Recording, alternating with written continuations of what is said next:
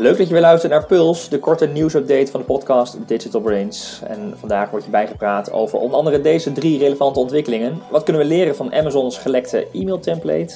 Google Shopping wordt weer gratis. Dat is een wake-up call voor e-commerce, uh, SEO-marketeers. En slim opvallen in de zoekresultaten, dat kan met een emoji-hack bijvoorbeeld. Nou, ik ga daar verder over praten uh, in deze afleveringen met de vaste co-host van deze podcast, Daan Lohuis. En stratege bij AdWise. Hey Daan. Hey Jeroen. Um, vorige aflevering zeiden we het al van Pulse, een nieuwe versie waarin we kort uh, een aantal highlights gaan delen, een aantal ontwikkelingen gaan delen. We hebben nog even met z'n tweeën getweet aan het format, dus we gaan wat meer van dingen die je echt moet weten, dingen die leuk zijn om te weten. En, uh, nou, leuke wat, feitjes. Wat, leuke feitjes. Dus uh, zo zitten we deze aflevering vanaf nu in elkaar. Geef wat meer structuur, maar geeft onszelf en voor de luisteraar ook heel duidelijk dingen die je echt moet weten.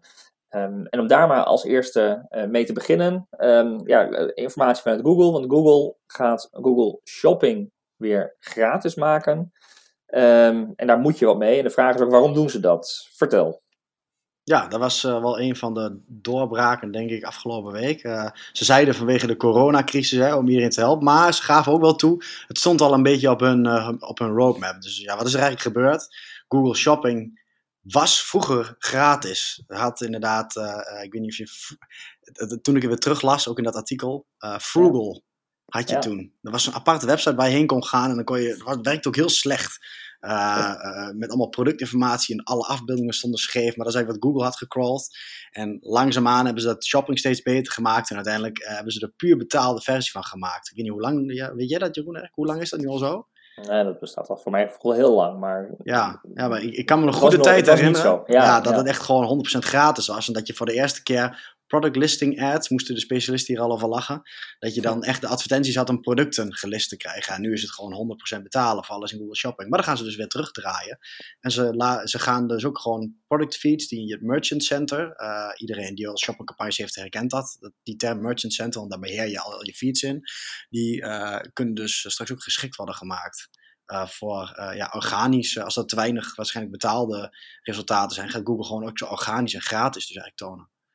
Ja, maar jij zegt, ze, ze introduceren dat vanwege corona. Um, maar het stond er ergens op de roadmap. Uh, de komst van Amazon of de dominantie van Amazon, zal dat mee kunnen spelen? Ja, ik denk voor de volle 100% toch? Ik denk, ja, we hadden het er toen ook over gehad bij de Digital Brains aflevering. Over uh, uh, van Google wat je vijand in dit jaar, zeg maar. Omdat je zoveel van die zero-click searches hebt. Dat Google graag he heeft dat ze mensen op hun platform houden. Zodat het interessant ja. wordt ook voor adverteerders. Uh, uh, en uh, ze zien, geloof ik ook wel, in Amazon, die heeft gewoon veel meer productaanbod.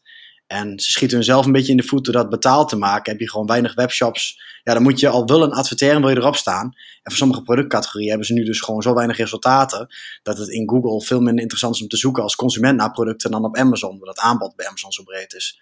Dus, ja, dus ze hebben er eigen belang bij. Ja, dat is natuurlijk ook de strategie. Gewoon het aanbod nog breder maken. En vervolgens weer kijken hè, van de, dat, dat succes wat ze dan organisch hebben. Uh, om dan weer richting de betaalde kant op te gaan. Maar goed, voor ja, ik denk voor op dit moment is het voor iedereen beter. Ook voor uh, ja, webshops uh, uh, is het natuurlijk, ja, hoe breder het aanbod, hoe meer kanalen je hebt, hoe beter. Want ook een ja. concurrentie van alleen Amazon is ook niet echt interessant. Of bol.com in Nederland dan, zeg maar. Hoe meer marketplace-achtige dingen, hoe beter natuurlijk. Ja, dus als je um, producten verkoopt, dan is het belangrijk om dit nu in de gaten te gaan houden en ook je feeds daar alvast op voor te bereiden. Ja, want uh, ze, uh, ja, feeds voorbereiden. Ik moet zelf zeggen, ik ben ook niet de specialist wat dat exact inhoudt. Ik weet alleen natuurlijk wel vanuit het vroegere tijdperk ook uh, met, de, met de SEO. Was het belangrijk om de feeds zo compleet mogelijk te hebben. En, hup, en dan kun je met, met het adverteren kun je natuurlijk nog het kantje een beetje vanaf lopen. Als je maar gewoon genoeg biedt. Maar organisch zoeken is altijd al zo relevant mogelijk zijn geweest. Dus waarschijnlijk moet je die feeds qua kwaliteit nog beter inrichten. En het is trouwens niet dat het deze maand al zo is. Ik moet wel bij vertellen dat het, het nu al in april. Uh, in ieder geval ten tijde van het opnemen van deze podcast aan het uitrollen zijn in de VS. En uh, uh, ja, Zuid, Zuid-Amerika geloof ik ook. maar dat het in ieder geval voor het einde van het jaar, maar dat zou dus ook volgens mij deze zomer kunnen zijn, dat het ook voor Nederlanders beschikbaar wordt. Wij hebben het gecheckt, onze specialisten. En die gaven aan dat het nog niet beschikbaar was in merchant centers die wij in BR hebben. Maar je moet het gewoon goed in de gaten houden. Want het kan, ja, uh, ik bedoel, het is even plat gezegd, gratis verkeer. Uh, schakel dat in, zorg dat je erbij bent. Dus hou hem in de gaten. Ja. Goeie, nou de show notes, of in de show notes komt ook een link naar dit uh, nieuwsbericht. Um, ander bericht wat ik tegenkwam daar en wel interessant vond, met name niet zozeer omdat het, het raakt niet onze markt, maar wel misschien een, een eerste signaal is van een grotere trend. Amazon heeft leden van het affiliate programma, hè, dus bekend als het Amazon Associates programma, laten weten dat hun commissietarieven flink verlaagd gaan worden. Um, gedaald van 5 naar soms 1 procent, wat dan volgens een uitgelekt document zo is. Um, en daarmee lijkt het erop dat Amazon ja, die affiliate partners uh, wat meer op afstand wil zetten, minder afhankelijk daarvan wil, wil worden of minder geld ook aan wil geven. Die, ja, wordt ook vaak via een trucje natuurlijk binnengehaald en daarmee wordt de omzet aan een affiliate toegekend. Um, maar, maar, wat ik me afvroeg, Daan, ik weet niet hoe jij dat ziet, is van, uh, dit zou wel eens hè, de, de trend kunnen zijn, die ook in Nederland zie je af en toe wat, wat berichten voorbij komen, dat die affiliates ja, minder dominant gaan worden. Hoe kijk jij daar tegenaan?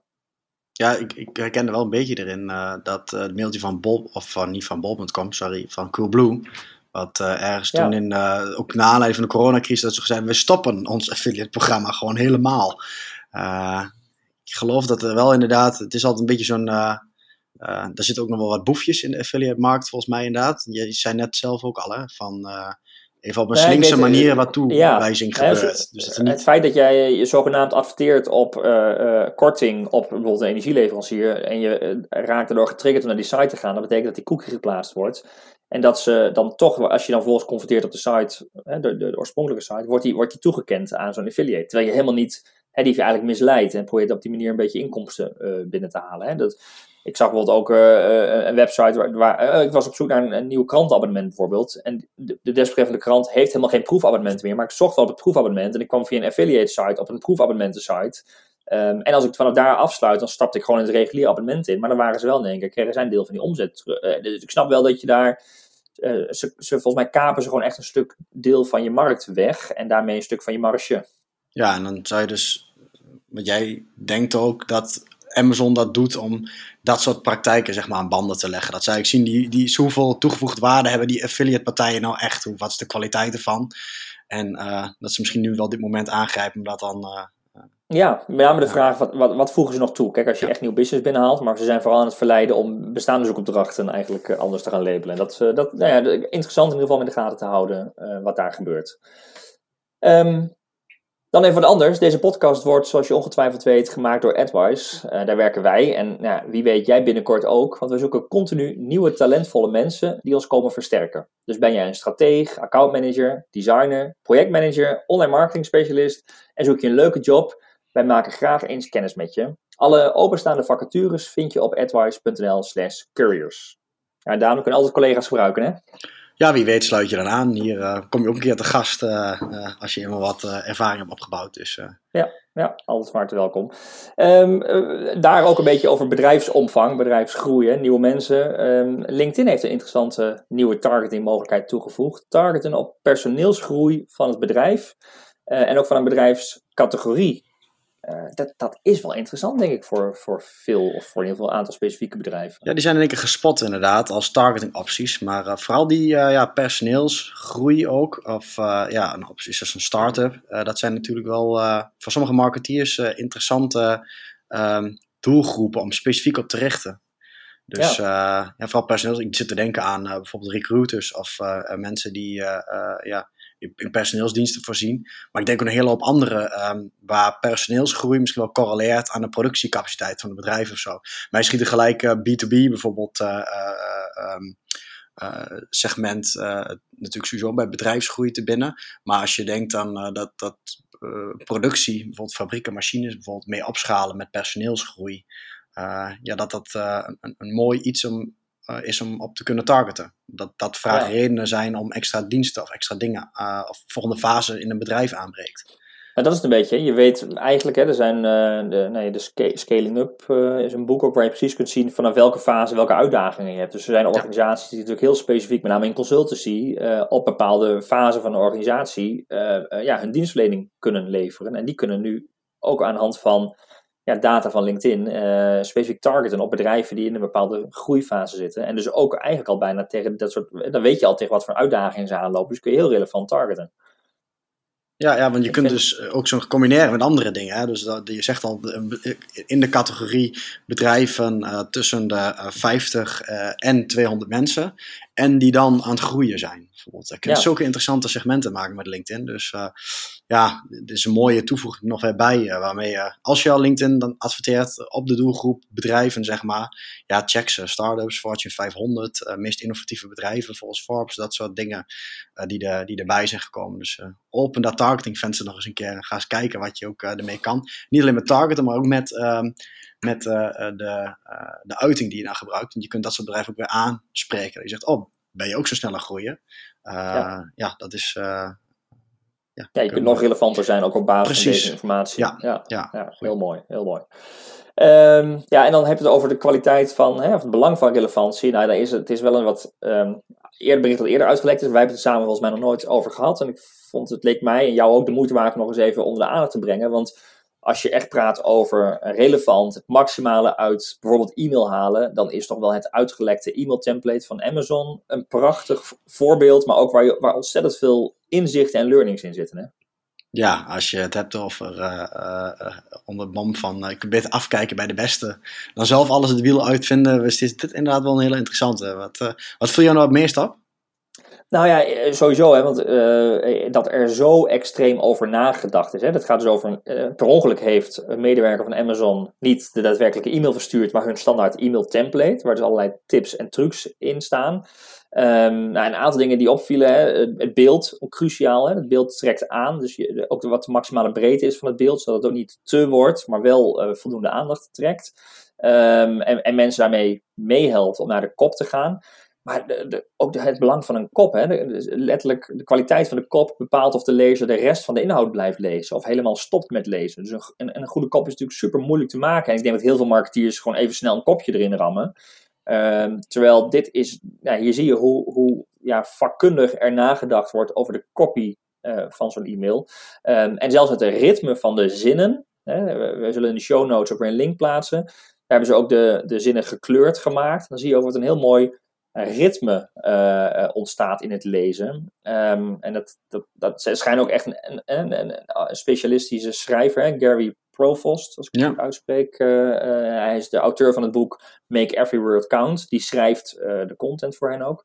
Ja, en die begrijpt supergoed dat het combineren van korte en lange zinnen, dat het een soort melodie wordt. en, en, dat het daarmee prettig is om te lezen. En, en die, nou, het inspirerende vond ik er vooral aan dat je zo naar je tekst van je e-mail uh, kijkt, en dat is heel extreem, maar dat je er zoveel uit kunt halen om je eigen e-mails al te verbeteren, dat ik dacht, ja, iedereen moet dit template eigenlijk zien en er eens even goed naar kijken en hun eigen template tegenaan uh, zetten. Ja, want de eerste keer dat jij het stuurde, dacht ik nog, oh, Amazon gaat om de webshop, maar het e-mail template is niet specifiek van de webshop. Hè? Het gaat over Amazon dienstverlening breed, dus wat ze ook gebruiken voor Amazon Web Services, de hosting en zo.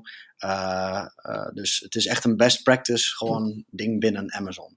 Ja, en, en het is ook helemaal niet de focus op ja, inderdaad hoe je producten positioneert. Nee, het gaat veel meer echt over de content. Dus een combinatie van beeld, uh, een goede copy, een sterke header uh, en hoe belangrijk dat allemaal, allemaal is. En uh, ja, erg in, inspirerend voorbeeld. Ja, dus een linkje even in de show notes denk ik. Was, was een medium.com artikel hè, van iemand. ja. ja, het mooie vond ik van dat specifiek artikel is dat ze, dat ze ook wat context hebben gegeven. Dus niet alleen het e-mail template hebben gepakt van dat tada, dit is hem.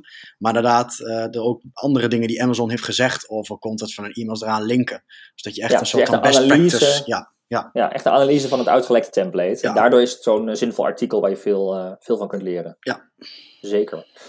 Um, nou, wat ook een leuk, maar dat is leuk, lang niet voor iedereen interessant, maar wel uh, goed om te weten dat het kan. Uh, om extra op te vallen in de zoekresultaten kun je een soort emoji-hack toepassen. Uh, we, hebben, we hebben een voorbeeld, Daan, maar hoe, hoe zit dat precies? Ja, ik, ik ken het nog vroeger. probeerden we ook altijd in de meta-descriptions, dus die zinnetjes die je ziet in de zoekresultaten, van die vinkjes erbij te gooien. Weet je, want dat is dan voordat je emojis had met die speciale karakters. Uh, waardoor, ja, als je door de tijd, of als je door de tijdlijn wil ik bijna zeggen. Goh, dat is echt nieuwe generatie. Als je door de zoekresultaten heen scrolt, wat mensen al steeds minder doen tegenwoordig, echt kijken van wat is het beste resultaat, maar gewoon op een van de bovenste versies klikt, uh, trekt het de aandacht als er iets afwijkends in staat.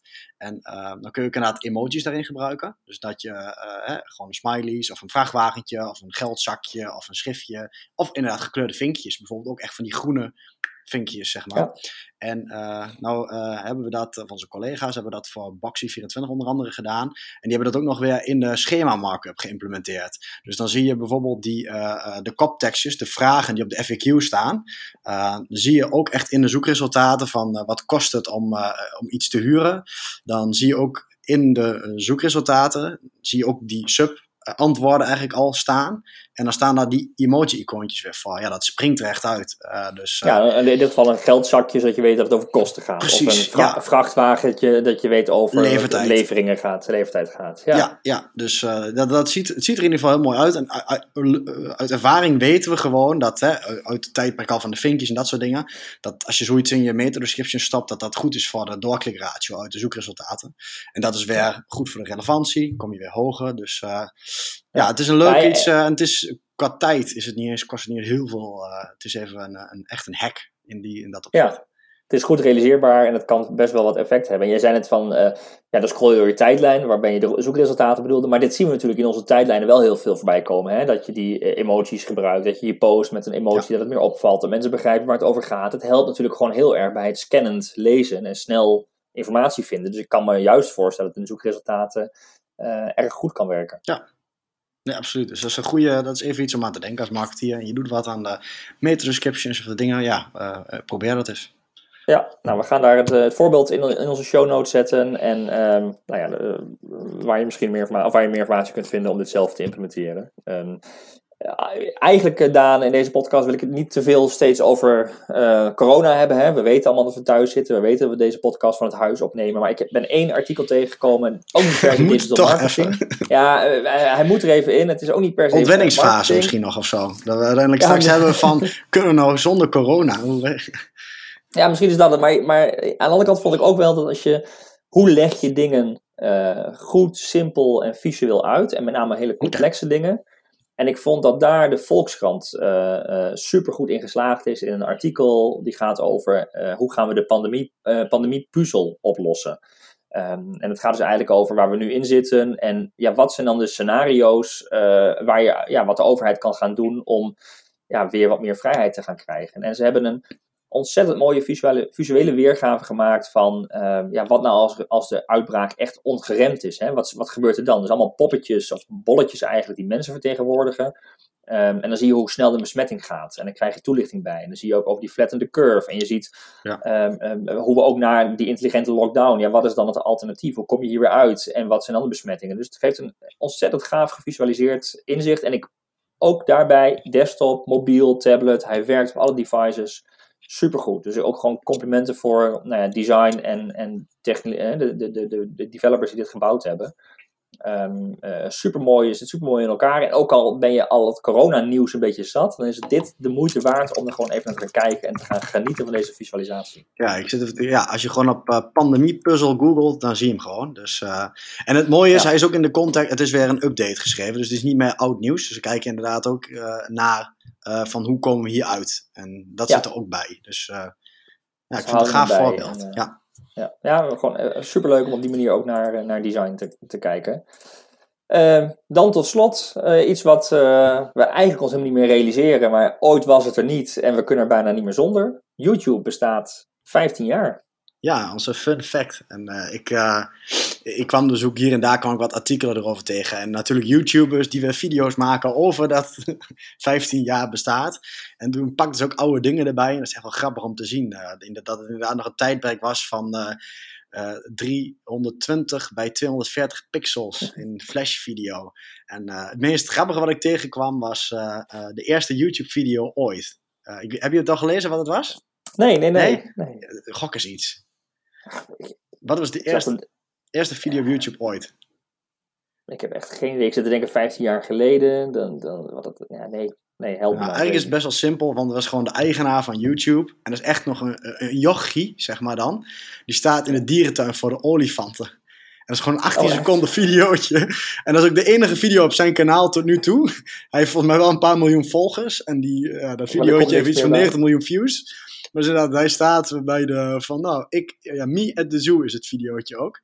En uh, ja. Maar hij had, hij had toen YouTube zeg maar, zelf geprogrammeerd en daarmee zijn eerste videootje ja, zelf Hij is het eerste account wat nog zeg maar uit de begindagen. Uh, dan zegt hij van nou hier staan we dan uh, voor de olifant en dan ja, brabbelt hij iets. Maar ja, inmiddels inderdaad een heel stuk verder. En ja, het is echt op een gegeven moment nog gelanceerd met las ik ook terug, waar YouTube echt populair mee is geworden, is dat moment met Janet Jackson en Justin Timberlake. Weet je, Nipplegate, oh ja. zeg maar. Nipplegate, Dat ja. was YouTube heel slim. Die hebben dat toen, iedereen zocht dat ene specifieke videootje.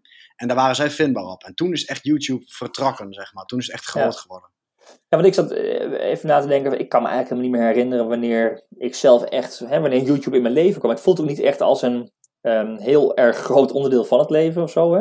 Uh, je weet, jij kijkt heel veel video's. Ik, ik voor mijn gevoel ook regelmatig. Maar ik kan me niet, hè, bij heel veel dingen, de iPad, een introductie van een device, weet je nog ongeveer wanneer dat was. En, Ja. en, en de eerste keer dat je het had. Maar YouTube is er ingeslopen en ingesleten. En, en het voelt alsof het er altijd al was. Ja, ja, ik denk ook Eh. vooral bij jongeren is natuurlijk veel maar de, de omslag die ze wel hebben gemaakt, is ook sinds dat Netflix er eigenlijk is, is eh, ehm, dat eh, eerder er waren echt vijf minuten korte, krachtige clickbait-achtige videootjes, zoals die 18 seconden bijvoorbeeld. Tegenwoordig ja. optimaliseren ze veel meer op langere kijktijd. Dus waar vroeger nog werd geadviseerd, hou het kort binnen de 10 minuten, hè, moest je een YouTube-video hebben, pak ook de aandacht. Dat is eigenlijk veel meer naar de social media kanalen gegaan, dat onderdeel.